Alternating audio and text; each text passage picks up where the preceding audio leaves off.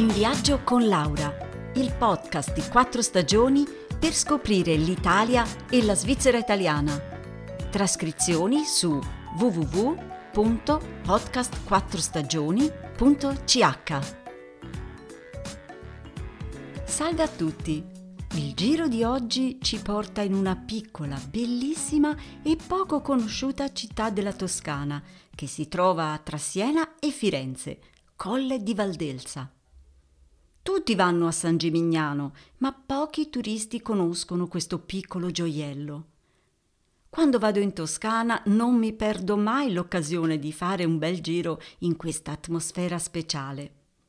Colle ha un po' più di 20.000 abitanti ed è grosso modo divisa in due parti. In basso la città moderna, che si è sviluppata nel XIX secolo. Nella parte alta invece il centro storico.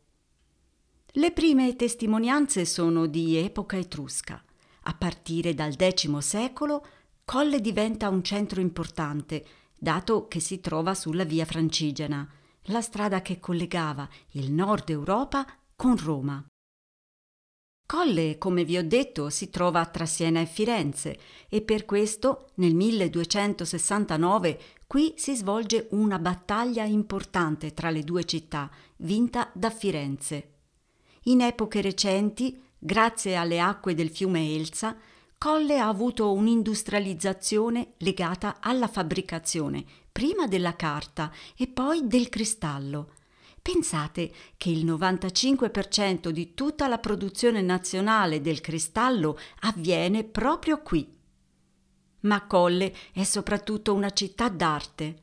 Se venite in auto, vi consiglio di parcheggiare non nella città bassa, ma sotto il centro storico, che potrete poi raggiungere facilmente a piedi. La città vecchia è rimasta praticamente intatta, con chiese, palazzi medievali e rinascimentali molto belli. Potrete vedere la porta nuova di epoca medievale e il baluardo che serviva alla difesa della città. Da qui avrete una vista meravigliosa sulla valle e sulle colline del Chianti e poi camminate lungo la strada principale. Se amate l'arte, non perdete il Museo Civico e Diocesano, all'interno di un convento del 1600. Conserva opere bellissime.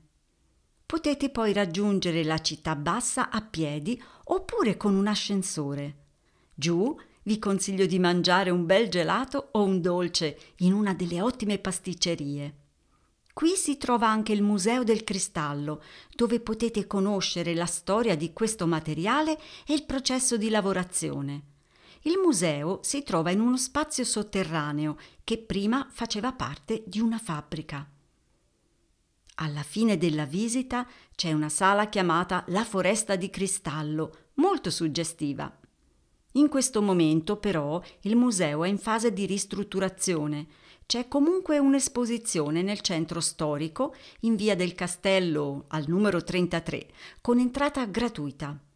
A proposito, se volete comprare qualche oggetto come bicchieri o bottiglie, vi consiglio di andare all'outlet.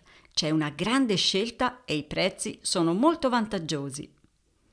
E se vi piace camminare nella natura, vi consiglio una passeggiata nel parco fluviale del fiume Elsa il sentiero è ben segnalato e se siete appassionati potrete fare anche un'esperienza di rafting. Allora, buon viaggio da Laura e a presto!